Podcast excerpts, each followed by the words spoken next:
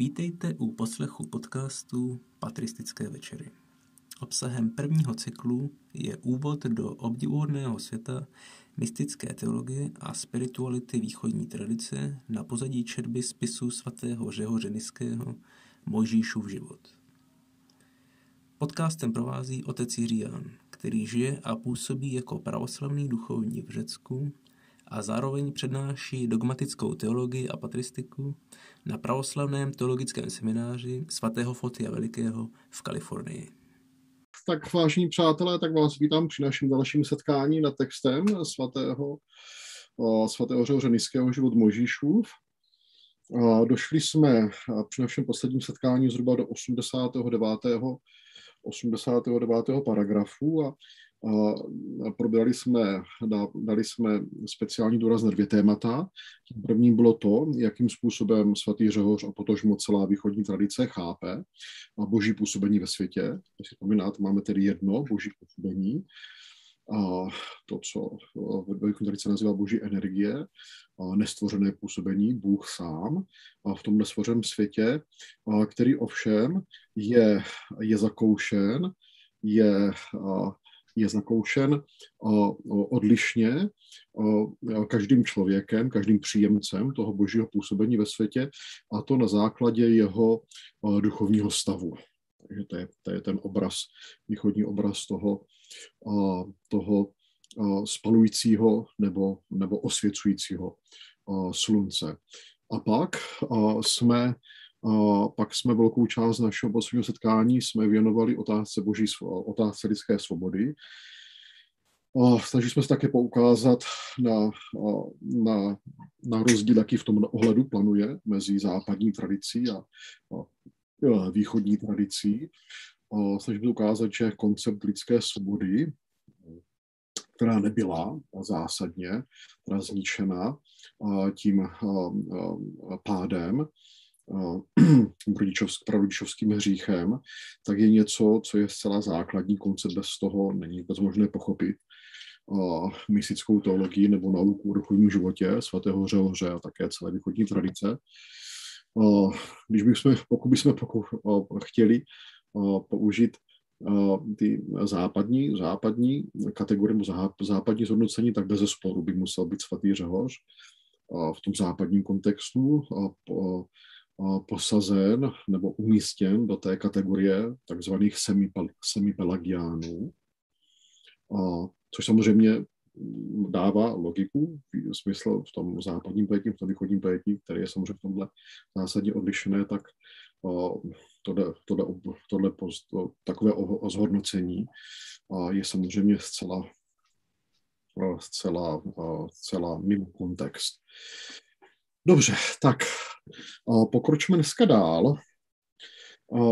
Přeskočíme pár paragrafů a, a podívejme se na to hodně důležitého a zajímavého materiálu. Nám svatý Řehoř předkládá v paragrafu, no v té části svého výkladu, kde se zabývá kde se zabývá exegezí smrti egyptských prvorozenců. To znamená, furt jsme, tady ještě, aby jsme se teda trošku připomněli tomu kontextu, ve kterém jsme, stále se nacházíme v té první fázi, v té první fázi mystického života. Řekli jsme, že svatý Řehoř, ten mystický výstup člověka k Bohu rozdělil na tři části, stále jsme v té první části, ta, která teda je, ta, která se děje před a po tom vidění Boha v, v, v ohnívém keři a, při, a připravuje nás na tu druhou fázi, které předpokládám se a dneska dostaneme, ale stále jsme teda v, v té první fázi, což je fáze očišťování, která je vyjádřena teda tím, tím nebo se také nazývá, že už nazývá praktiky, jako ta, ta v ní praktická nebo vnější část duchovního života, snaha očistit naše tělo a naši duši od uh, smyslových, od tělesných vášní. Uh, ten, uh, v tomhle kontextu teda Řehoř přistupuje uh, k výkladu neposlední rány a pobytí egyptských prvorozenců. A pojďme se podívat, jak tomu,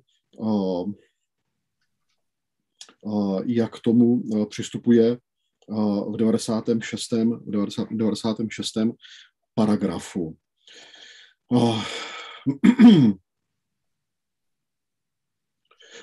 To, tu událost, samozřejmě všichni známe, není potřeba ji zde, není pozdě, není potřeba ji zde převykládat. Kdo chce, tak může se potom podívat do, do, do exodu, do, do,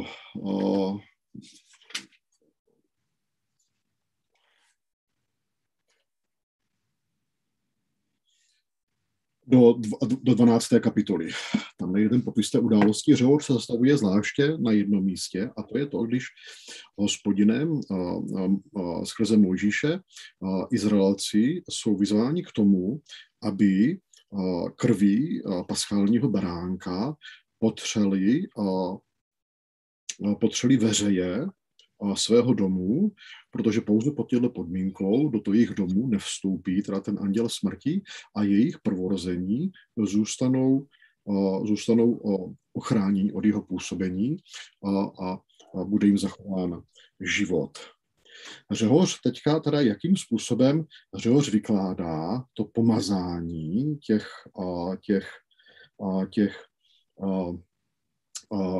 těch veřejí, nebo to, čemu se asi říká česky, pokud to ještě dobře pamatuju, lidově futra.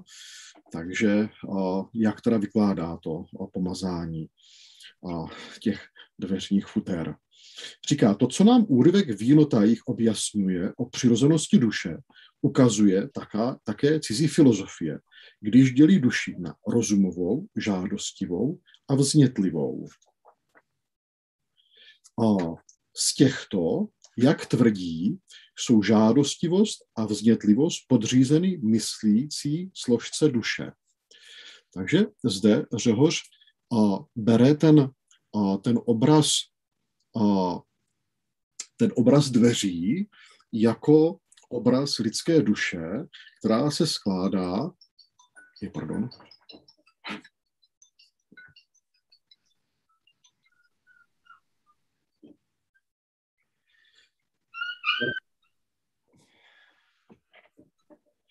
která se skládá, která se skládá ze tří částí. Podobně jako máme, díval jsem se, jak to, jak, jaká se používá, protože nejsem odborník v této oblasti, jaká se používá terminologie, tak tu vrchní část, ta se nazývá teda za, nadpraží, nadpraží, a ty dvě, ty, ty dvě svislé, teda části, a, a, ty zárubně, a se nazývají ostění. To znamená, že taky máme, teda, máme tady a, ty, a, tu zárubeň, která je tvořená třemi části, ta vrchní část, ta vodorovná, ta se nazývá a, teda a, nadpraží a potom máme dvě ostění. Svatý Řehoř a tady tyhle tři části se museli potřít krví paschálního beránka, aby teda ten anděl smrti nastoupil. Teďka Řehoř bere, vychází tady, navazuje tady na, tu, na to rozdělení, na rozdělení duše, lidské duše do tří částí, která vychází od Platona, byla udržena v té platonské tradici a nazývá teda tu vrchní, tu, tu, tu, tu zárubeň, pardon, teda A, a, to nadpraží a bere jako obraz rozumové části duše a potom ty dvě svislé, které drží tu, které drží to nadpraží a ty ostění, tak ty nazývá, ty bere jako obraz žádostivé a vznětlivé části duše. A teďka Řehoř tady vysvětlí, jakým způsobem je, jakým způsobem funguje duše v tom přirozeném stavu, když je teda očištěná, a když je teda očištěná od, od a, Martin, máme tady, můžete, když tak slumit ty mikrofony.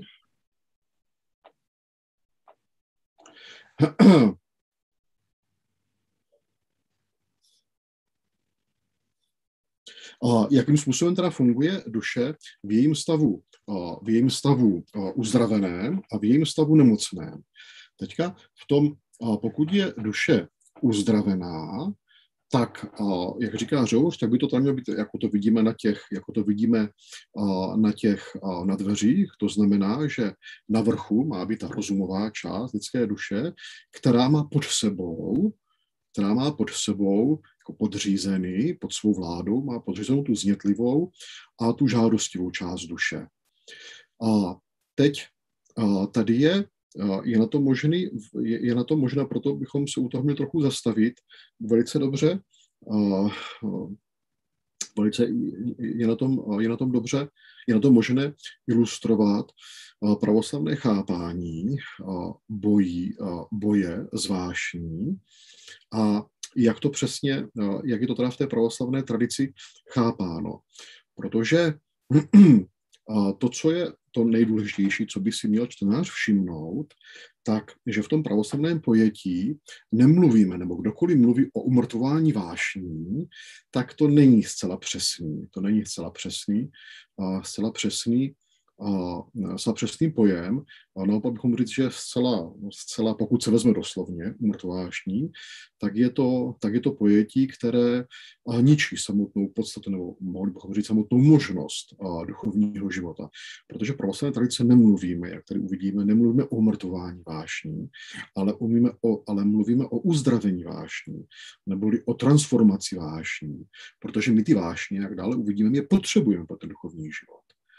Oni jsou jak kdyby těmi křídly, které nás vynesou k tomu Bohu. To znamená, pokud bychom je teda, pokud bychom je umrtvili, to znamená, jak je to často chápáno, a to, je, to, jsou, podle, to jsou potom podle pravoslavného chápání, to jsou nezdravé spirituality. To znamená, ta spiritualita, která mluví o, o, o, která mluví o umrtvení vášní, a myslím jako doslova, to znamená, že je potřeba tu vznětlivou a tu, tu žádostivou část duše, že je potřeba ji odstranit, a nebo ji deaktivovat, ji prostě paralizovat, umrtvit ji, tak samozřejmě to je, to je, to je celá zásadní nepochopení pravoslavné spirituality. Tady je samozřejmě potřeba, ale jak to vzniká, tady tohle neporozumění, protože i podle Řehoře tady ty dvě části, ty, ty, ty ostění, jo, ty dva sloupy, na kterých stojí teda ta rozumová část duše, teda ta vzniklivá část duše a, a, a část duše rozumová, tak ty byly skutečně podle, podle Řehoře, i když někdy to vypadá, jak, jo, že, by, by, že by přicházela v úvahu i jiná interpretace, ale řekněme teda ta, která je u něho, určitě se u něho nachází. Jo? Neříkáme, že jediná, ale nachází se u něho. Tak je ta, když vzpomínáte, když jsme, se, když jsme, když jsme pojednávali to o, o Řehovi, když jsme pojednávali o Řehoře pojetí pádů, a, tak ta vznětlivá a ta, a ta žádostivá část duše a jsou, a jsou součástí těch kužených suknic, které jsme dostali, a, které jsme dostali po pádu. To znamená, před pádem, teda v tom stavu, v tom původním, v tom přirozeném stavu lidské přirozenosti, tak jak duše vyšla z rukou božích, tak tam ta vznětlivá a žádostivá část duše nehrály svoji, ne, nebyly, nebyly potřeba. A dostávají se teda, objevují se až, až, až jakožto součást teda těch kožených suknic a odtama, odtud vychází, to nepochopení vychází potom to pojetí, že protože samozřejmě takhle chápeme, že opravdu duchovní život je snaha apokatastáze, je snaha restaurace, obnovení té původní lidské přirozenosti, tak z tohohle povrchního pojetí by mohlo vypadat, no samozřejmě, když se to objevilo až po pádu, ta vznětlivá, žárostivá část duše, je potřeba se toho zbavit a tak se vrátíme k tomu přirozenému. Takhle to není. Takhle to není, jak je to právě vidět tady, tady u Řehoře, protože uh, ono sice, samozřejmě je to, vezme teda tu interpretaci Řehořovi, že se to objevilo po pádu, to znamená, je to ten, je ten přídavek to, to, to, a, té a lidské tvořivé činnosti, jo. Je to ten výraz toho, jak člověk, trans, jak, jak člověk deformoval tu lidskou přiro, tu přirozenost svoji, jak ji přijmu od Boha, ale mluvili jsme, jestli vzpomínáte, o něčem, co jsme nazvali dvojitý a, charakter a, kožených suknic. Takže z jedné strany teda ano, je to následek toho pádu, ale z druhé strany je právě potom to, že to, co teda nevyšlo z těch božích ruk, jo, je to, je to součástí toho, té lidské aktivity, tak Bůh ve své moudrosti to používá, jo, podobně jako použil smrt, Používá to, používá to pro, jako součást té léčebné procedury návratu člověka do, té, do toho původního stavu. To znamená, že takhle je to chápány podle Řehoře i s tou vznětlivou a žádostivou, a žádostivou částí lidské duše. O, oni nemají být, protože když si vezmete ten obraz, tak prostě, když byste je, když byste je oddělali, tak ta rozuma, tak to, tak to nadpraží spadne a ta, jako, a ta konstrukce lidské duše se zhroutí. To znamená, podle Řehoře jsou pouze možné dvě, dvě situace. Jedna situace je ta, která Ta, ta, která je naším cílem. To znamená, že máme teda tu rozumovou část lidské duše a, a jak říká tady Řehoř, žádostivost a vznětlivost jsou podřízeny myslící složce duše, nebo té rozumové složce duše, kterou z obou stran podpírají. Zatímco část rozumová, která obydrží pohromadě a kterou oni nesou nad sebou, je vznětlivostí utvrzována ve statečnosti a žádostivostí povznášena k účasti na dobru. To znamená, že máme tady, jak vidíte, a máme tady obraz, kdy ta vznětlivá a žádostivá část duše, přestože jsou teda součástí kožených suknic, tak potom skrze teda tu, tu moudrost boží jsou použitý, oni nejsou odstraněni, oni jsou, oni jsou použity k tomu, aby pomáhali té rozumové části, rozumové části lidské duše k jejímu výstupu k Bohu. Říká Řehoř tady, že část a, a, vznětlivost utvrzuje tu rozumovou část, nebo utvrzuje lidskou duši ve statečnosti, to znamená v tom boji proti vášní a proti, a proti pokušení, proti démonům. A na druhou stranu ta žádostivá část duše a člověka a v něm, probuzu, v něm, v něm zbuzuje touhu, už ne po tělesných rozkošech, ale po duchovních rozkoších, a po duchovní rozkoši, po účasti v Bohu. Tak říká Řehoř v devadesátém sedmém paragrafu. A tak, dokud je duše pevně držena v tomto tvaru, to znamená, že máme tu rozumu nahoře a je, podpo, a je, a je, pod, a je podporována těm, tou, rozumu, tou vznětlivou a žádostivou, takže pokud je duše pevně držena v tomto tvaru a její stabilita je zajištěna ctnostnými myšlenkami jako nějakými šrouby, existuje ve všem vzájemná součinnost směřující k morální kráse, protože rozumová část duše dává svou přítomností podřízeným částem stálost a na plátku od nich přijímá tutéž laskavost. Tady několik velice důležitých termínů. Ten první je synergia, to, co autorka překládá jako součinnost, jako spolupráce.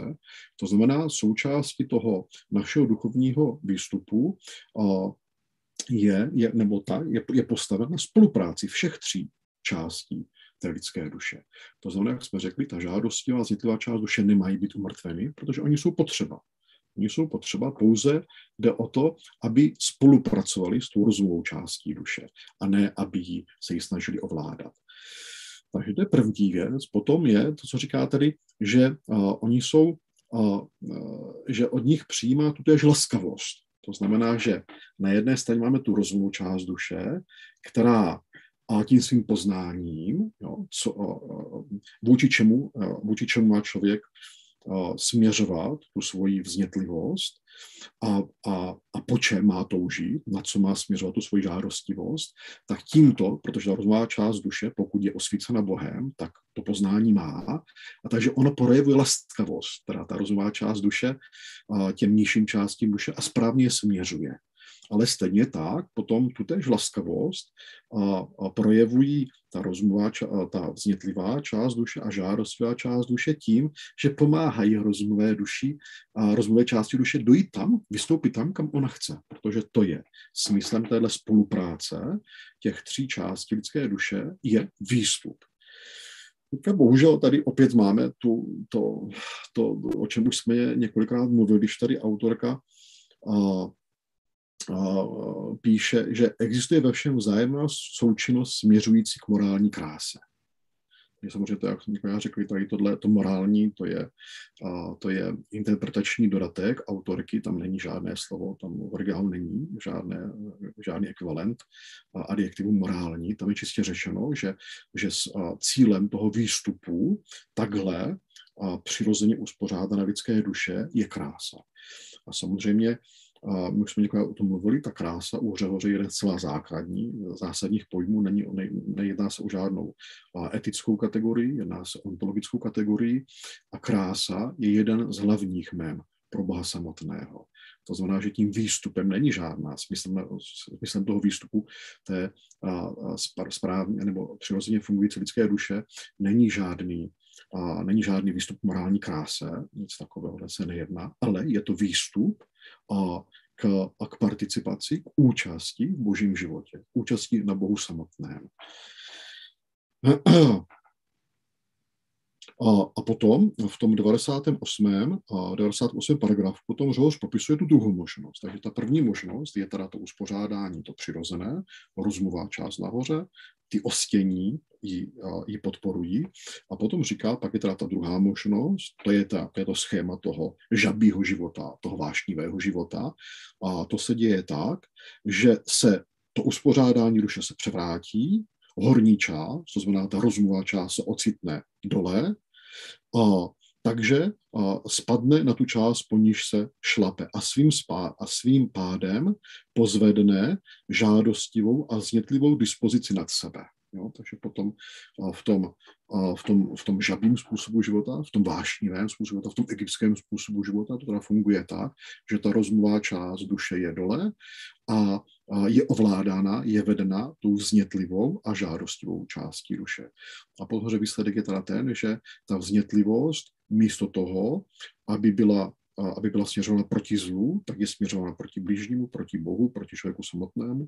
A ta žádostivost, žádostivá část duše, místo aby toužila potom, po, té, po, po kráse, po té nestvořené kráse, tak touží po tělesné kráse, po stvořené kráse. A po kráse materiálních těl.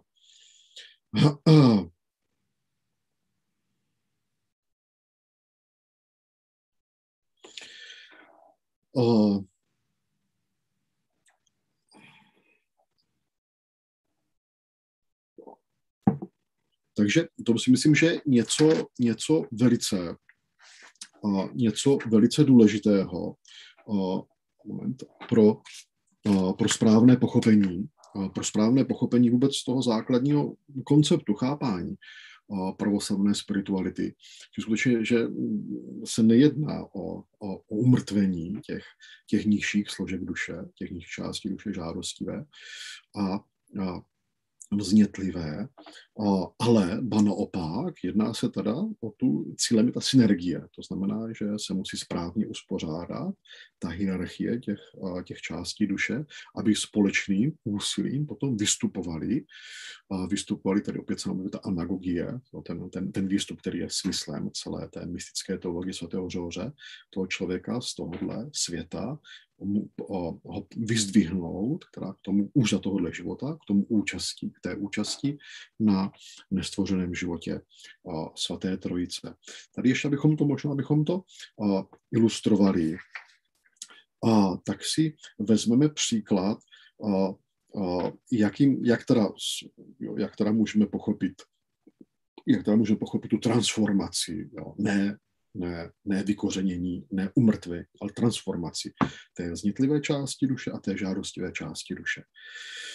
A, tak nejdříve si vezměte příklad, nejdříve si vezměme teda, teda případ té vznětlivé části duše. Řehoř říká, že ta vznětlivá část duše poskytuje, té, poskytuje člověku na jeho duchovním výstupu, v jeho duchovním životě, mu poskytuje statečnost. Andria. A tohle je v té pravoslavné tradici, která chápe ten mystický, dů, ten mystický výstup nebo duchovní život křesťana jako nic jiného, než jako boj. Boj s našimi vášněmi a, a, a boj teda se světem těch padlých andělů.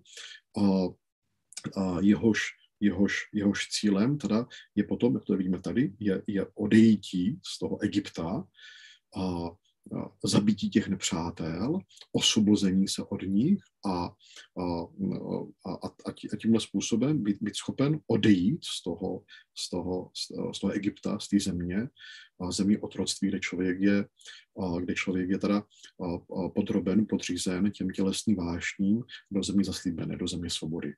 A samozřejmě k tomuhle, protože takhle duchovní život je chápan jako boj, tak samozřejmě statečnost je v boji zcela, zcela, zcela nevyhnutelná. A pro toho pro východního pojetí skutečně ta statečnost je jedna z zcela základních, základních předpokladů a, a, nebo, nebo z základně nutných výbav člověka, který usiluje o, ten, o tom duchovním výstupu. Můžeme to vidět na příkladu, vzpomněl jsem si, když jsem se trošku připravoval na, ten, na to dnešní setkání, tak na, myslím, že dobrý způsob, jak to ilustrovat, vezmeme si za příklad dva velké světce dvacátého minulého století pravoslavné, svatého Jana, svatého Siluána Athonského a Jeronda a starce Josefa Hesychastu. Oba dva, teda žiju na svatého Řehoře, oba dva se hráli zcela zásadní roli v V, v obnově, v renesanci tradiční hesychastické spirituality v pravoslavné církvi dvacátého století. A oba dva jsou právě velice ilustrativním příkladem důležitostí tady té vznětlivé části lidské duše. Jak svatý Siluán, tak starec Josef, oba dva byli to Měli, něčem byli hodně podobní a, a, to, a, to v, a to v následujícím ohledu. Byly oba dva velice a, mohutné fyzické konstituce s neuvěřitelnou fyzickou sílou, výdrží, ale zároveň, což sebou samozřejmě také často sebou to nese, byli velice prchliví a vznětliví. Je zachováno v životě svatého Siluána Athonského, že ještě v Rusku, ještě před teda odchodem na Svatou horu, tak a, nevím, kolik mu tehdy bylo let, a, a, kolem dvacet, osmnáct, a dostal se do potyčky ze, z, z vrstevníky v tom, a, v tom městě, kde žil, a při té potyčce málem toho, toho, toho vrstevníka, kde se dostali do fyzického konfliktu, byli se a on, protože byl tak fyzicky zdatný a byl tak prchlivý, tak ho málem zabil. Do, do konce života z toho měl veliké, samozřejmě to kál. A něco podobného nacházíme i v životě starce Josefa Hesychasty. A taky to byl člověk s neskutečnou, neskutečným fyzickým fondem. A je taky jeho životě zachováno, dokonce ještě už co by, co by mních v těch prvních fázích svého duchovního života, a kdy ještě teda předtím, než odešel do, do, do Karuje, do pouště, tak, tak žil se svým, žil jako poslušník, takového staršího starce, a, a, který byl prostým mnichem a jednou tam přišel nějaký jiný mnich a velice neuctivě se choval k tomu starci, pod, se kterým žil Josef Hesychasta. A, a ta jak to říct, ta neomalenost, ta drzost tady tohohle návštěvníka mnicha dosáhla takových, takového, takového stupně, že starec Josef Hesychasta, tehdy ještě mladý mnich, tak protože samozřejmě ho považoval za svého otce, považoval ho za nejbližší osobnost, nejbližší osobu svému životu, tak věděl, že v té chvíli, kdyby odešel, kdyby šel, protože on nebyl, on, on nebyl přítomen tomu, tomu konfliktu nebo tomu setkání, v průběhu kterého ten návštěvník takovým nehorázným způsobem urážel to jeho starce, tak on to slyšel zpovzdálí. A tak věděl, sám potom píše, že věděl jsem, že pokud bych tam šel a jako a šel pokárat toho, toho mnicha, prostě ho zastavit, takže by ho zabilo. Říkal, že takovou, takový hněv se v něm objevil, taková neuvěřitelná síla, na kterou neměl kontrolu. Tak on běžel do kostela, padnul, padnul na zem, modlil se k Bohorodičce, aby, aby, mu, aby, aby mu dala sílu, tu, tu vznětlivost, tu ten hněv, který v sobě měl ještě, jo, protože to přesně, jak to vidíme, jo, ještě nebylo pod tou rozumovou částí, jo, nebylo tam, ta rozumová část neovládala tady tu nižší část, tu vznětlivou vznětlivou nebo hnědivou část duše Josefa Hesychasty neovládala. A, a tak on tam padnul a viděl, že prostě by nebyl schopen se ovládat a prosil Bohorodičku, aby mu dala sílu a aby teda ta jeho znětlivá část duše byla uzdravena. A skutečně on dostal teda to charisma. A on je právě přesně tím typickým příkladem toho, že nedošlo ani v nejmenším, nedošlo k nějakému vykořenění nebo k nějakému umrtvení té znětlivé části a, a duše Josefa Hesychasty, a naopak došlo k jejímu, a k jejímu úplnému uzdravení. A potom celý úspěch a, a další úspěch života starce Josefa spočívá právě na tom, právě na tom, že ta vznětlivá část se byla použita jako, řekněme, jako, jako palivo proto, pro ten jeho neuvěřitelný výstup, výstup k Bohu. A když se podíváte, co, co odlišovalo, nebo to, co udělalo svatého Siluána a starce Josefa tím, čím byli, to znamená, že vystoupili k Bohu a, a, a, a že, nebo, nebo takhle, že jejich výstup dosáhl o tak mnoho větší výšku než výstup ostatních jejich, ostatních jejich spolubratří, tak právě spočíval v tom, že podobně jako A, a, že to, co je odlišovalo i předtím, to znamená ten neuvěřitelný fyzický fond a ta, ta, hněv, ta, ta vznětlivost, a, a která by je v tom nesprávném případě mohla vést k, k špatným věcem, tak byla použita a, k tomu duchovnímu výstupu. Krásně je to vidět a, v, jednom, v jednom vidění, a, o kterém píše a, Josef Hesychasta, které, kterému se dostalo a, kterému se dostal ve snu, a to právě toto přesně ilustruje. Říkalo, že teda, uh, už jsem to četl dávno, takže uh, možná nějaká ta uh, um, drobnost nebude úplně přesně zachována, ale ta podstata je, je následující. A ve snu dostal se mu teda zjevení nebo vidění, osnul se na bitevním poli. Jo, bitevní pole, uh, v půlce rozdělené, na jedné straně stojí teda zástupy démonů a, a čím blíže tak tomu středu bitevnímu poli, tím jako vyšší šáře, tím, tím, tím větší démon. Na druhé straně je, to byl svět, svět mnichů, nebo svět mnichů a svět křesťanů bojujících, teda a, a žijícím duchovním životem. A tam, co viděl Josef, tak byl následující. Říkal, že viděl Hesychasta, že ty první linie byly úplně prázdné. Jako teďka popisujeme tu stranu, tu lidskou, toho bitevního pole.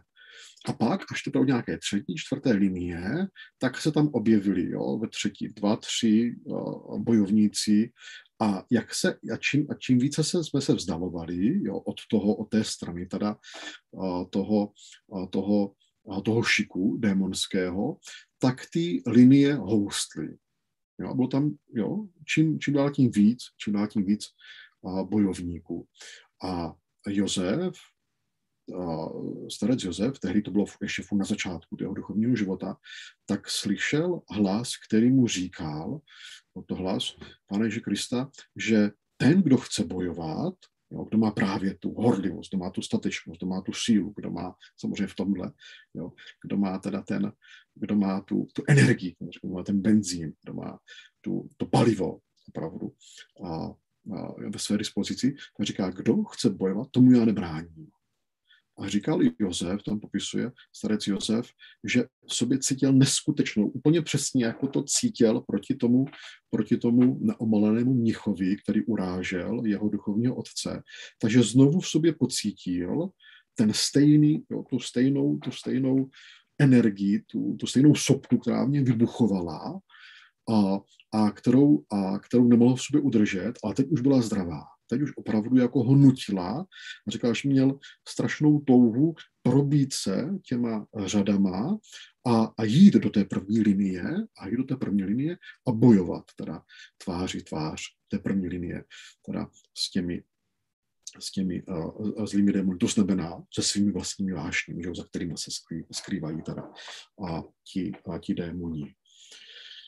Uh, co se týče uh, obrazu transformace uh, té uh, uh, žádostivé části duše, tak tady opět můžeme přinést jeden, jeden příklad velice známý z dějin východní spirituality, a to je, a to je příklad svaté Marie egyptské. Svatá Marie egyptské, kdo znáte její životopis, tak vidíte, že ona je přesně taky. Ona je ten, ona je ten, ten, ten příklad toho, že v žádném případě se nejedná o, o umrtvování vášní, ale že se jedná o, o, o uzdravování, o, o o transformaci, o vyléčení vášní a o jejich orientování a správným, správným směrem. Tady je potřeba říct, že podle, a podle, podle toho pravoslavného pojetí existují dvě rozkoše. Nebo takhle, ale existuje jedna rozkoš. Existuje jedna rozkoš, ale záleží teďka, ta je právě součástí té žádostivé části duše. To znamená, člověku je něco, co se nazývá tou nižší složkou, tou žádostivou části duše, kdy člověk touží po uspokojování, po zakoušení rozkoše. To je právě součástí, součástí té lidské duše. A teď akorát záleží na tom, co se stane, skrze, skrze, skrze jaké objekty budeme tu potřebu zakoušet rozkoš uspokojovat. To znamená v tomhle, otcové používají to stejné slovo rozkoš, když mluví o duchovní rozkoši, a kterou zažívá, a kterou zažívá člověk, tehdy, když se účastí, když zakouší teda tu jednotu s Bohem, anebo o, o materiální rozkoši, kterou zažívá člověk, když uspokojuje, teda když jeho předmětem žádostivosti jsou, teda, jsou, jsou, jsou věci tělesné, materiální, ať je to jídlo, ať je to sexuální život, ať je to cokoliv. A právě příklad té, příklad svaté Marie egyptské je přesně, je přesně tady tímhle, protože nakolik teda, pokud někdo neví, tak jenom to, co nás zajímá z jeho života, že svatá Marie egyptské teda ve své první části života, tak byla prostitutka, která potom skrze pokání se stala jednou z největších svatou.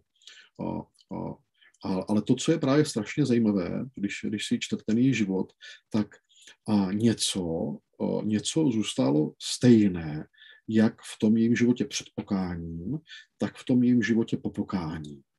A ta, a ta její, a, že, ta její a, touha po uspokojování těch tělesných rozkoší došla, a, jak víme z jeho životopisu, do takového stupně, že dokonce sama platila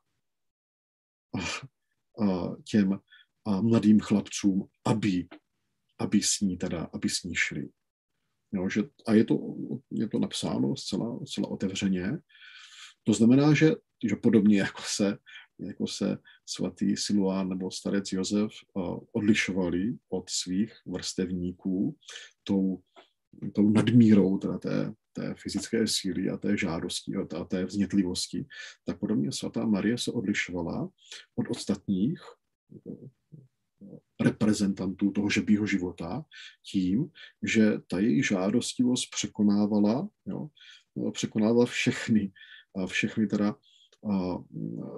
to, co, to, co, to, co, to, to, co viděla, nebo to, co, to, to, co vidíme u, u, u běžných reprezentantů toho žabího života. Ale co, co udělalo to, jak to, že potom, jak vysvětlit, že po svém pokání svatá Marie Egyptská a, a převýšila ve své touze po Bohu všechny svaté v té době. To bylo přesně právě tady tohle. Jo, že to, co ji odlišovalo v tom, v tom, v tom, v tom žabím životě, a tak je přesně to, co je potom odlišovalo v tom ctnostném životě, v tom životě a, účasti v Bohu.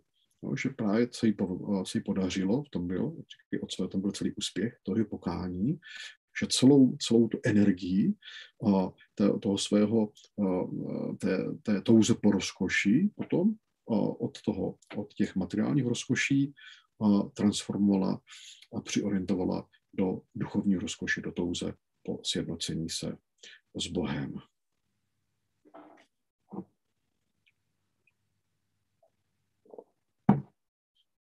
Dobře, tak opustme, opustme tady tuhle část a pokročme, pokročme dál.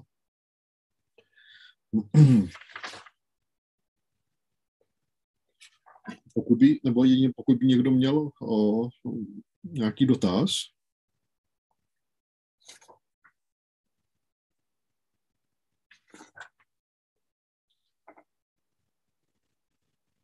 Dobře, tak pokud není, tak a, a pojďme se podívat, a, a, co nám Řehoř říká zajímavého při, při, při jeho výkladu paschální večeře.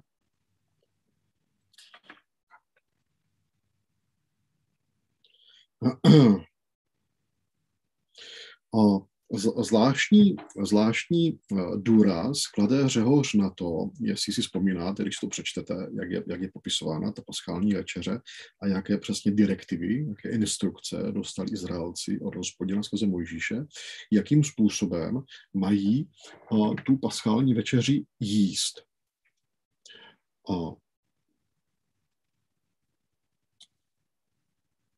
říká a, i ve dvanácté kapitole Exodu. Čteme.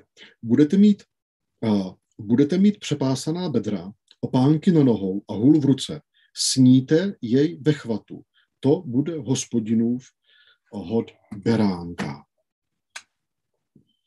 Uh, tak říká uh, ve sto třetím Uh, paragrafu svatý Řehoř teda upozorňuje na to, že to je zvláštní druh večeře, kde že přece večeře je přesně obrácená, že jsme sedíme, uh, jsme jsme, ano, pak jsme přišli, že nejsme připraveni obchodu, obchodu, tady je všechno obráceně. A říká, tady je, to, tady je všechno právě naopak. Nohy jsou zašnírovány v sandálech, opasek pevně svírá splývající oděv a v ruce je hůl na odhánění, na odhánění psů.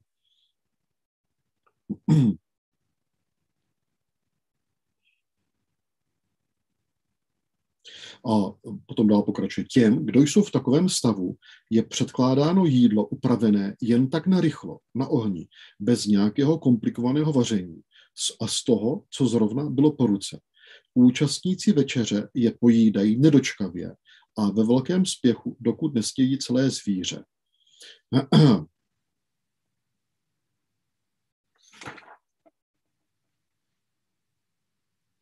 Zde Řehoř potom ve sto šestém paragrafu teda vykládá, proč teda, proč byli, proč byli instruováni Hebrejci, aby jedli takhle ve, svě, ve, ve spěchu, prostě, jako ve stoje, v podstatě za chůze, aby jedli, že jo, protože byli připraveni k odchodu. Tak Řehoř říká následující. A to znamená ten způsob, jak, byla ten, jak byl ten paschální hod, jak, jak, jak se udál, tak říká. Vždyť se nám tím přímo nařizuje, jak porozumět zdejšímu žití. V přítomném způsobu života, a v, přítom, pardon, v přítomném způsobu života jsme jen na přechodné návštěvě. Již od okamžiku zrození směřujeme k odchodu z tohoto světa. Jak nás k tomu nutí sama skutečnost? Je třeba, abychom své ruce i nohy vybavili k odchodu i ve všem ostatním, aby se bezpečně připravili na cestu.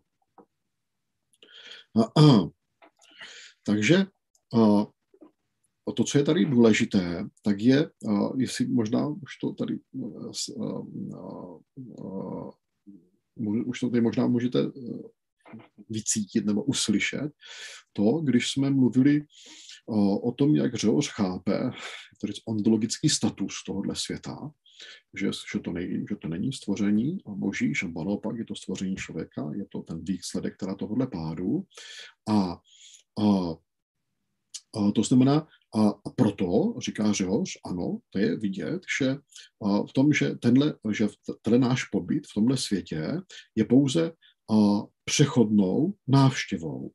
A že smyslem zase tady je, si musíte vždycky při takové pasáži potřeba si uvědomit ten obraz toho, té, té anagogie toho, to je jeden z těch nejzákladnějších konceptů svatého Řehoře, svatého Řehoře všechno a, směřuje k tomu, aby člověku pomáhalo již za tohohle života se od tohohle světa oprostit a a osvobodit se od něho a objevit již za tohohle života, objevit tu prvou skutečnost. To samozřejmě není ta tělesná skutečnost, není ta hmotná skutečnost, protože ta je výsledkem toho pádu, ale je to, ta, je to, ta, je to, to pravé bytí, to znamená to účast, ta, ta, ta naše účast na božím životě, ne účast na našem tělesném životě. To, to znamená, že, že tady ty instrukce podle Řehoře nám tady opět jiným způsobem nám tady pomáhají připomenout si to, že tenhle svět není ten náš pravý svět, je pouze, je pouze teda to, co někde nazývá ten neexistující, nebo ten, s tím biblickým termínem to nazývá ten svět marnosti a marnosti a ničeho než marnosti, a je potřeba se k němu nepřivazovat a jenom jim projít.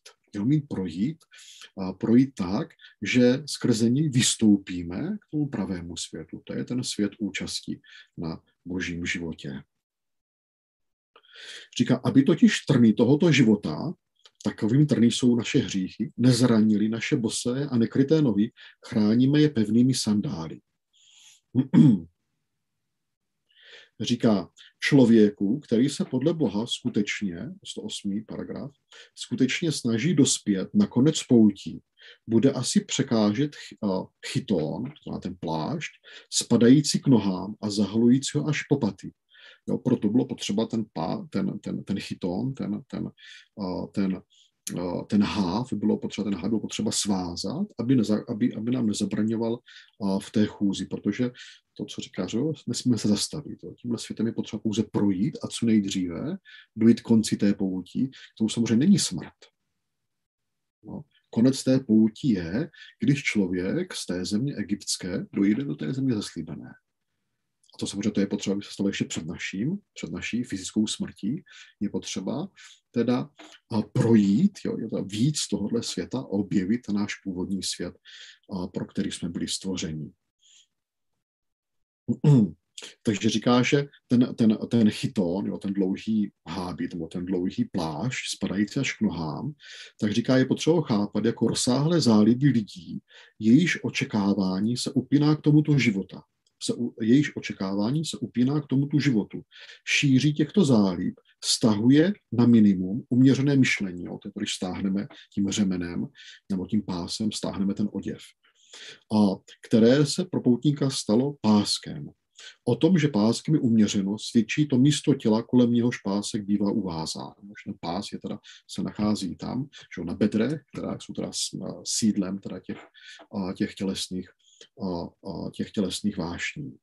A to znamená, tady Řehoř říká, že celé teda ta, ta konstra, ten způsob provedení té paschální večeře, tak nám znovu ukazuje, jo, že jsou ty dva způsoby života. Jeden ten způsob je toho poutníka, který pouze prochází a a jako svobodně prochází tímhle životem. A ten druhý je ten, když teda si sednout k tomu stolu a řeknou, to je naše místo, tady je potřeba nad těmi hrnci, a nad tím egyptskými hrnci plným masa je potřeba teda strávit a ten svůj život.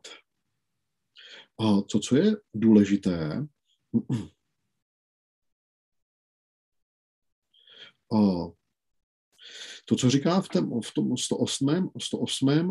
sto osmém paragrafu, když říká, že, a, že šíří těchto zálib, stahuje na minimum uměřené myšlení. A, a to, co říká Řehoř, tady ten překlad není úplně přesný, ale kdo je trošku znalý toho, toho kontextu, a, a, již ve starověkém Řecku byla jedna cnost, kterou potom ta křesťanská tradice přejala, a to byla oligareskia, jako jedna z, z filozofických cností, a ta spočívala v tom, oligareskia je to, že nám stačí málo, že se nám líbí málo. Svatý Řehoř to, to přebírá a říká, to je přesně klíč k tomu, jak se orientovat v té situaci po pádu. No to znamená, v té situaci po pádu jsme se ocitli, teda v tom v exilu, byli jsme z naší původní vlasti, jsme byli vyhnáni, jsme tady teďka v tom exilu, který samozřejmě chápeme, že Pán Bůh ho nějakým způsobem přijal a zahrnul ho do toho, do toho plánu té cesty našeho návratu té, do té původní vlasti. A říká Řehoř, já na to, jak to správně pochopíte přesně, tady tohle uvědomit si, že z toho, z toho světa vytvořeného tím naším pádem, to znamená z toho materiálního světa, jak ho vidíme kolem nás, je potřeba brát pouze málo věcí. Je potřeba brát úplně ty nejdůležitější věci, jenom proto, které jsou nutně nezbytné k tomu, abychom tenhle svět mohli opustit o, o, já, opět, nejedná se o smrt, no, abychom je mohli, a, abychom a, je a abychom tenhle svět mohli opustit a objevit do tohohle života teda tu naši původní a, a domovinu. A takhle Řehoř, podobně jako a, a jeho bratr svatý Bazil nebo svatý Řehoř, teolog ve stejné době, popisují, že takhle popisují, tohle je klíč, jak by se měl teda duchovně žijící člověk postavit a k té realitě toho materiálního světa kolem něho, užívat ho pouze v takové míře, v jaké v jakém, a, a, a v jakému to nezabraňuje a k realizaci jeho úřadného světa, úřadného života, jeho duchovního výstupu k Bohu. To znamená, že jaká, jakékoliv užívání toho materiálního světa kolem nás, které se potom, které nám nepomáhá na tom výstupu, ale naopak se stává nás, nás a, a, vyrušuje a odvrací nás od toho našeho výstupu, od té anagogii, tak je potom, tak to je špatné. Jsme teda teďka na té cestě. Izraelci povečeřeli, anděl smrti prošel, pobíl egyptské prvorozence a farao dal svolení k odchodu Izraelců z Egypta. Izrael se vydal na pochod. A pokud si vzpomenete, když čtete druhou knihu Geneze, tak v určitém okamžiku, když trošku přišel k sobě, farou uvědomil si, co teda, že, že přijde pracovníky a tak dále, tak dále, tak změnil svůj názor a, a vyslal a, egyptské vojáky, aby a, ty Izraelce, kteří už mezi tím odešli, aby je naspátek, aby je dohonili, aby přivedli naspátek do, a, do Egypta. A, a A tam v jednom okamžiku si Izraelci, Izraelci si stěžují, když potom uvidí, jo, když se podívají dozadu a teďka uvidí, teďka vidí ty egyptské hordy, jak se na ně valí, tak už začíná potom ten postoj, který s čím se pro neustále setkává, že Izraelci teda reptají proti Mojžíšovi a proti Bohu a mají strach. A v té chvíli a, a v té chvíli Mojžíš udělá jednu věc,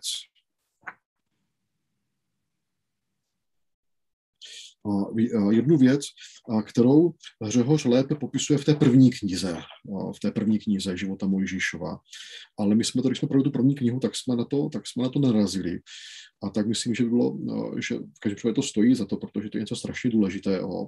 A, tak a mě dovolte a, a teďka tu událost probrat ne na základě toho, jak to popisuje Řehoř v té druhé knize, v paragrafu sto osmnáct, ale jak to popisoval v té první knize života Mojžíšova v paragrafu dvacet devět.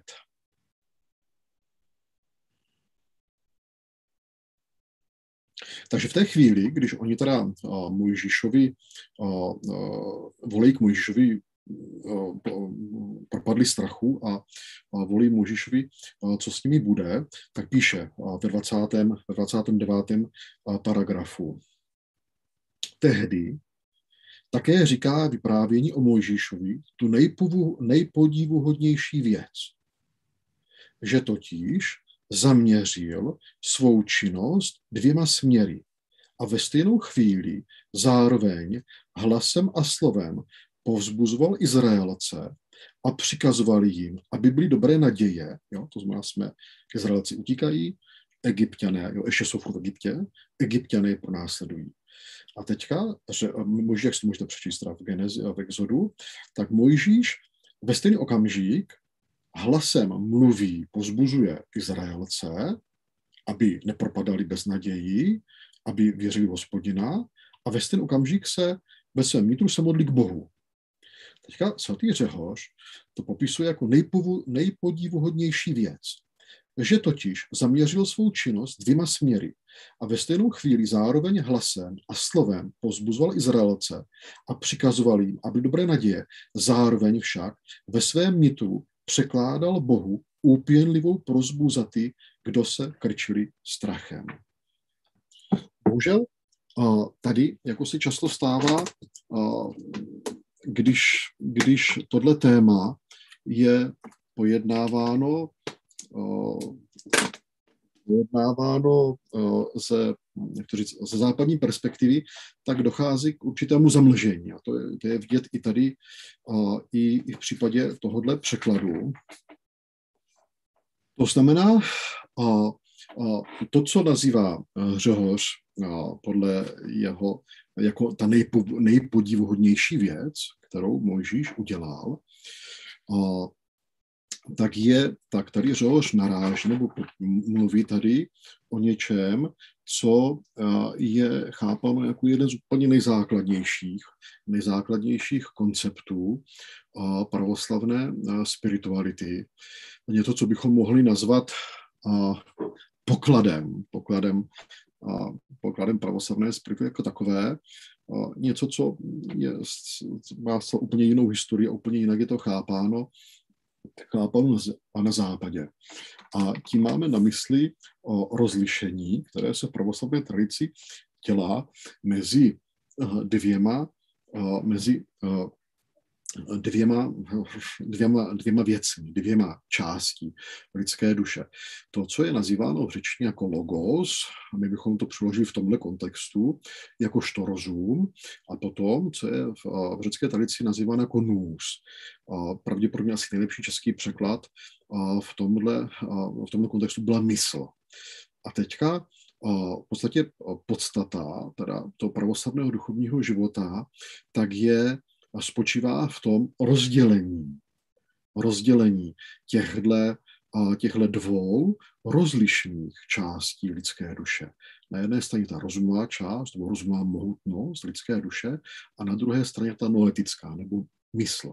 A takže potom se setkáváme s tím problémem, že když západní, západní odborníci překládají patristické texty, a zvláště teda, teda pojednávají o duchovnosti, tak a mají tendenci někdy úplně jako jednoznačnou prostě ty, tyhle ty dva pojmy považovat za, za označující tu jednu a tu též věc. To znamená, setkáváme se potom s tím, kde i ten nous, což je jeden z těch uh, základních konceptů, prostě je stotožňován s rozumem.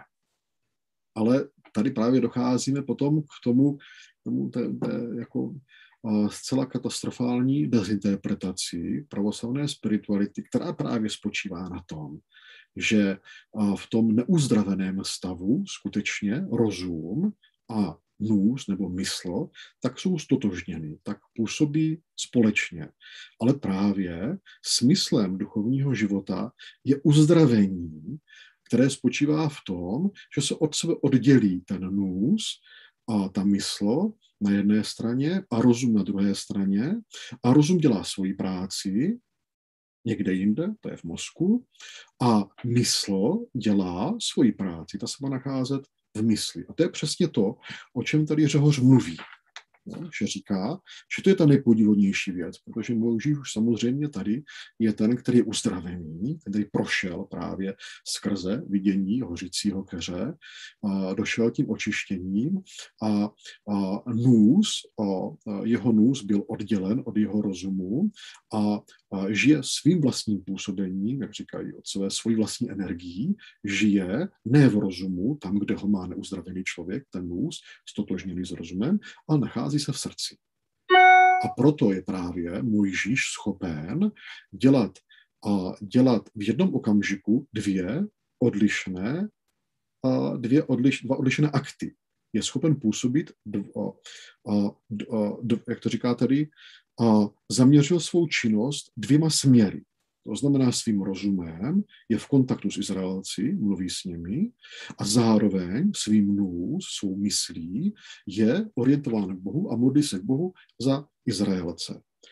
Už tady je strašný problém, to je jak, no strašný problém, je opět tady překladatelka pravděpodobně, a to vypadá asi neměla, nenapadlo jí tenhle kontext, a překládá to způsobem, který nepomáhá moc čtenáři, aby uviděl, že, se tady, že, tady, se, že tady Řehoř mluví, mluví o tomhle, o téhle problematice, protože to, co čtenář, to, co to autorka, překladatelka překládá jako ve stejnou chvíli zároveň hlasem a slovem povzbuzoval Izraelce, tak hlasem to je v pořádku, ale slovem to už není, tam je sice ten logos, samozřejmě to taky má význam slovo, ale v tom kontextu, v tom kontextu by to, tady ještě trošku je problém, to taky je potřeba samozřejmě říct na, na, na obranu překladatelky, že satiřoři v té době, kde se to trochu láme, kde jako pravděpodobně zhruba v té době, až od svatého Makárie egyptského, tak už můžeme říct, že se to začíná jako terminologicky usazovat. A že skutečně už ten pojem logos, jakožto rozum, a pojem nous, jakožto mysl, jsou už teda se staly tím technickými termíny a, použ, a jsou používány o, už v, v tom konkrétním významu, jako odlišení rozumu od mysli. A v tom kontextu teda toho, v té teologii pravoslavní. A samozřejmě v těch prvních čtyřech století je ta, je ta, je ta terminologie není tak jasná a občas jsou otcové, kteří prostě můžou používat i ten nous pro označení rozumu a, a nejenom teda pro označení mysli. Ale samozřejmě to, co je to, co je to nejdůležitější, je, že a, Uh, ono tady tenhle, to, tohle rozlišení na tu rozumovou uh, mohutnost lidské duše a na tu noetickou, na tu, uh, na, tu, na tu mysl, na tu vyšší část lidské duše, je u všech otců přítomná. Protože samozřejmě to je otázka zkušenostní, jak dále o tom budeme vidět. To není žádný abstraktní koncept, to je prostě nic jiného než jako reflexe zkušenosti uh, svatých otců s Bohem. A uh, to, že v těch prvních čtyřech století ta stejná zkušenost je popisována jinou terminologií, už jiná otázka. Ale uh, uh, tak to, to, to takhle na úvod. Takže to, co tady říkám, že na jednu stranu, když popisuje tu činnost, že se odehrávala hlasem a slovem, tak není úplně to slovo, by mohlo být hlasem a rozumem. Jo? To znamená, že to je teda ta jedna aktivita, to je ta rozumová aktivita. Uh, a, a potom, uh, a pak uh, ještě teda horší překlady té, té druhé, když popisuje, když překládá ten popis, Řehořovi té druhé energie toho Mojžíše, když říká, že a zároveň však ve svém nitru překládalo Bohu upínlivou prosbu. Tak tady, to, tady ten pojem, který Řehoř použil, protože Řehoř nemluví o nous, on mluví o diánia, no, ale v Řehořově kontextu je to stejné, tím myšlel ten nous, tak to tady překladatelka úplně vynechala. To přeložilo jako, že to popsala, jo, to v, té, v té řečtině je, že z jedné teda strany tím hlasem a řekněme rozumem, nebo třeba slovem teda, a on se, o, se Mojžíš se obrací k Izraelcům, ale potom, popisuje, ale potom na druhé straně, vevnitř v sobě svojí myslí Bohu přenáší úpěnlivou prosbu. A to, to, to svojí myslí, to, co tady v tom, v tom textu je, a tady je diania, což je samozřejmě, uh, Řehoř to používá uh, uh, jako, jako nous, tak to tady při překladu uh, autorka uh, uh, to tady úplně vynechala. Se se ztratilo. Co, no, takže to považuji za, teda za, za, za jistý nedostatek teda překladu téhle zcela klíčové pasáže, protože skutečně už Řehoře teda v té, u Řehoře to nacházíme.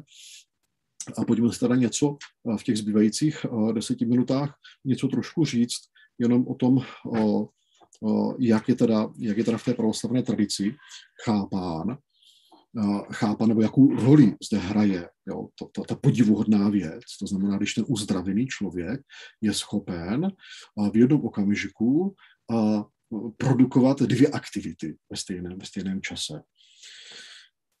A nazvali jsme to, že skutečně tady tohle, tady tohle rozlišení toho té mysli na jedné straně a rozumu na druhé straně, tak je, tak je jeden z největších pokladů teda té pravoslavné hesychastické tradice. To znamená, že na první uvedíme teda jako první bod, že striktně rozlišují, i když ta terminologie určitý zvláště první století mohla se měnit, ale jasně rozlišují otcové. Na jednu stranu teda je ten rozum a na druhou stranu je teda ta, ta mysl.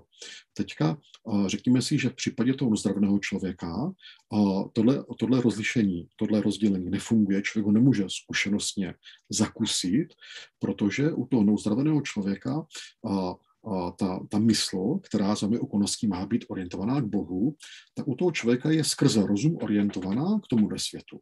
To To znamená, že došlo ke skutečně stotu, došlo ke sjednocení těch dvou energií, no, těch, dvou, těch dvou pohybů. Ty dvě části lidské duše, to znamená ta, ta mysl a rozum, jsou stotožněny, jsou spojeny a oba dva se nachází v rozumu a jsou orientovány směrem k vnějšímu světu. Zkrátka ten, jak říkají otcové, ta mysl se skrze rozum a skrze smysly se vylila do stvořeného světa. A místo, aby kontemplovala Boha, tak je vylitá do tohohle světa. A tady tato, tady tato nauka je samozřejmě výsledkem, to je, to je či, čistě empirické poznání, poznání těch, kterým se teda podařilo tím duchovním životem. Samozřejmě ten první nezbytný akt je křest, protože jedna z těch hlavních uh, uh, terapeutických uh, účinků křtu je právě k tomu, že člověk dostane tu možnost. No, ono to nefunguje magicky.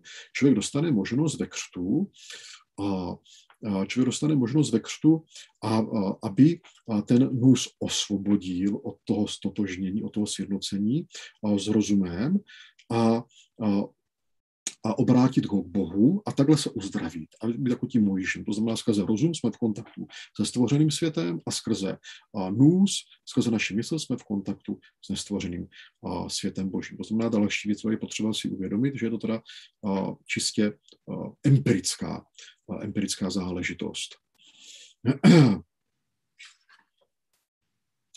A, a kromě toho teda, takže co rozlišují teda rozum na jedné straně, mysl na druhé straně a potom také rozlišují na tom, že jiná je energie, jiné je působení rozumu a jiné je působení, a, a je působení mysli.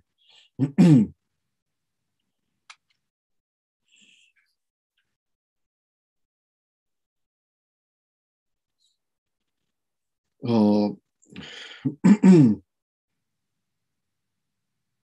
A, teda a cílem toho, toho očišťování, cílem toho očišťování té první fáze duchovního života je k tomu, aby teda člověk, jo, potom křtu, jo, aby teda člověk potom mohl je od sebe oddělit, jo, aby teda byl schopen, aby byl schopen působit jo, odděleně na úrovni rozumu a na úrovni a, své a, a, své mysli.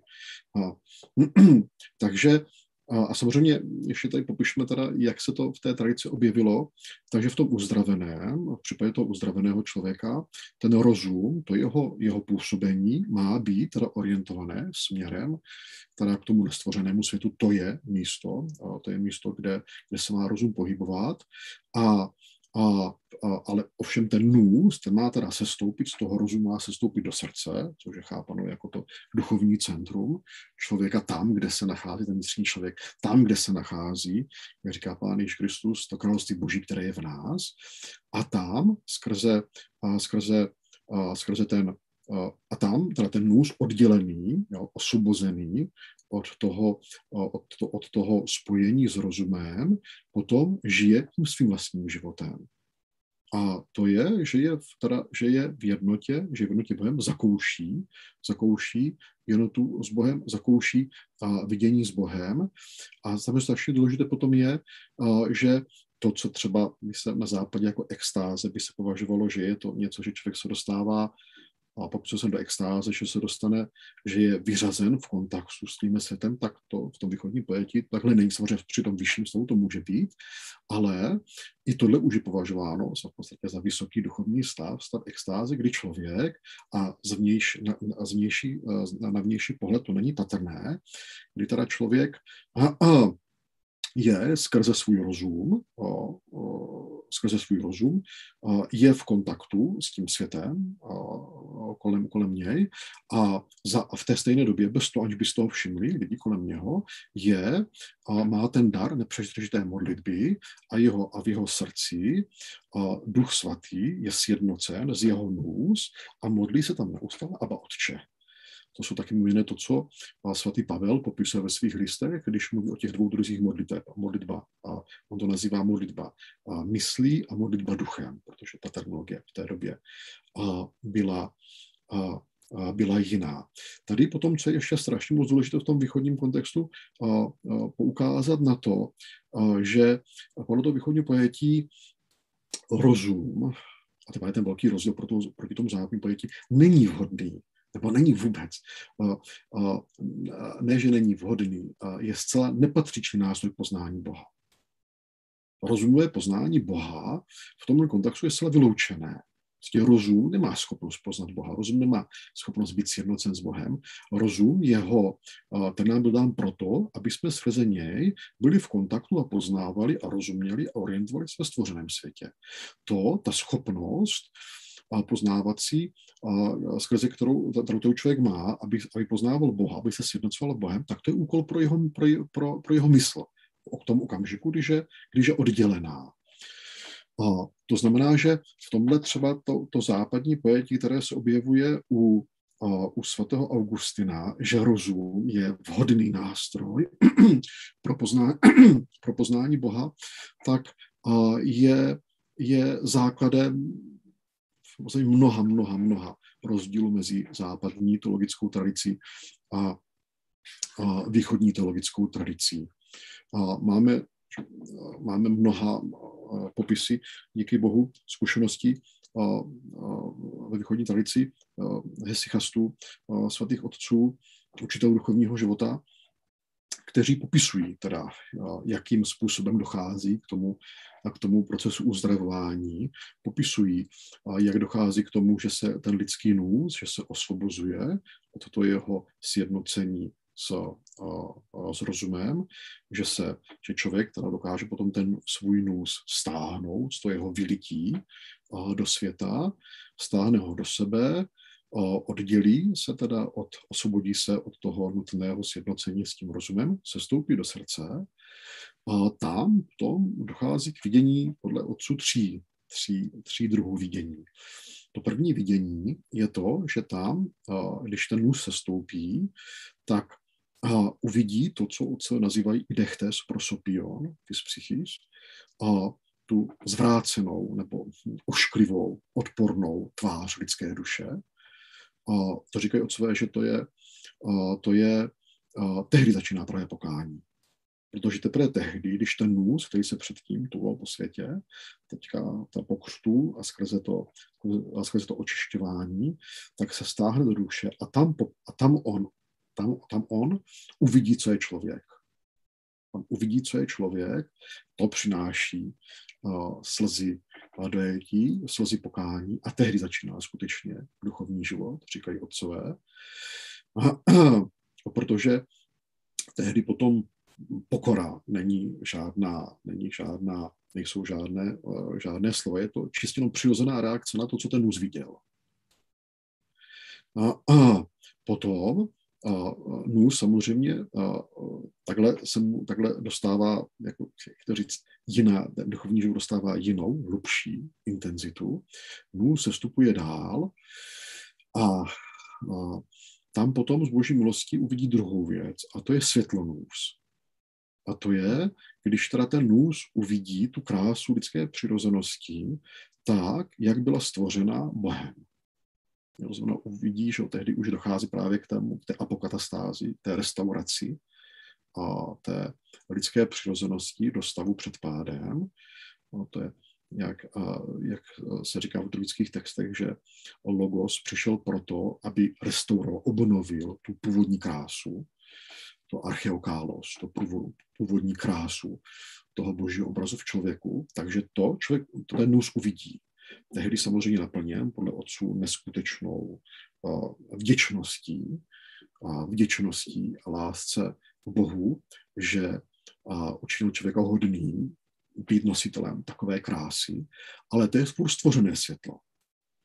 Takže samozřejmě otcové říkají, že tady číhá veliké nebezpečí na, na ti, kteří nemají dobré duchovní vedení, protože v okamžiku, když teda se dostanou tak hluboko, jo, ten nůz se teda sestoupí a, a uvidí tam tu, tu jo, uvidí tam to, co Řehoř nazývá to, to, to bytí. Jo, to znamená ne to, to, co vidíme kolem sebe, to, co je, teda, jak jsme řekli podle Řehoře, není skutečné bytí. Jo. Ten marnost, to je to, co zdá se, že je, ale ve skutečnosti to není. žádným bytím, je to jenom svět fenoménů, tak když potom ta duše, když ten muž se stoupí do té hloubky lidské duše, prvně teda se setká s tou ošklivou tváří, jo, s tou poraninou část, s tou poraninou padlou lidskou přirozeností, ale potom dál se stupuje a tam se dostane pod nános teda toho, a toho, toho pádu a objeví tu původní krásu lidské duše a říkají otcové, že ta je taková, že když to člověk srovná s tím, co vidíme kolem sebe, tak mu to připadá, že to už je božství, že to už je a mnoho se to stalo. Že? A nepochopili, že tohle, sice je to neskutečně krásné, ale je to furt stvořená krása, říkají otcové. A potom, to ta třetí, když potom teda člověk, samozřejmě ne, jak se vyhne tomuhle pokušení, ale právě tady tato krása, to setkání se, tady se dostáváme k té, k té, k té žádostivosti, že když se člověk setká, setká tady s touhle neskutečnou krásou, kterou ta furt je ta stvořená krása. To je, to, to je ten boží obraz člověku. A tak to v něm, když ten člověk uvědomí, že pokud tohle je něco, pokud tak něco strašně krásného je pouze stvoření, co teprve, jaká je ta nestvořená krása. A to v něm vzbudí takovou, takovou, takovou touhu po, po takovou touhu, takovou žádostivost po té duchovní rozkoši, po té nespokojit se pouze s tou stvořenou krásou, ale proniknout dál a mít účast na té nestvořené kráse.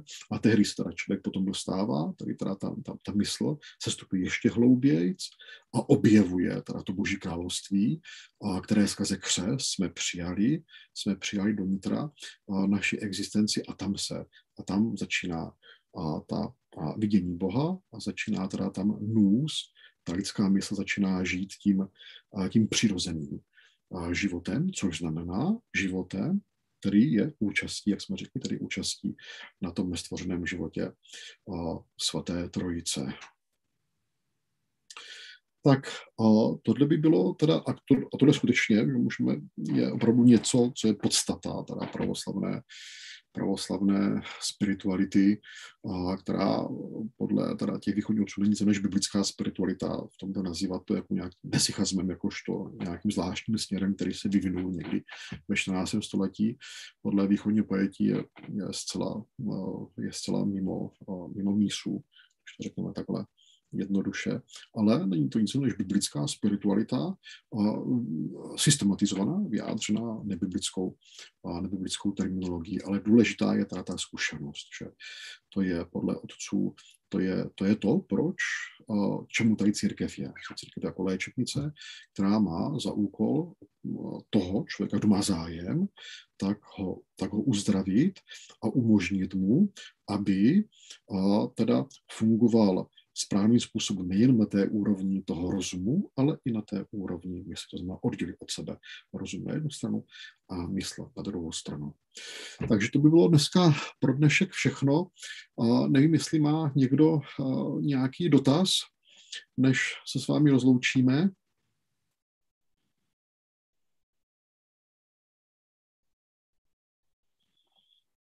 Dobře. A tak mi dovolte, abych vám poděkoval za, za vaši, a, za vaši a, trpělivost a pozornost a budu se těšit opět za čtrnáct dní na další, při dalším setkání nad textem svatého Řehoře Nysského. Tak vám děkuji za pozornost. Děkujeme, budeme se těšit na shledání.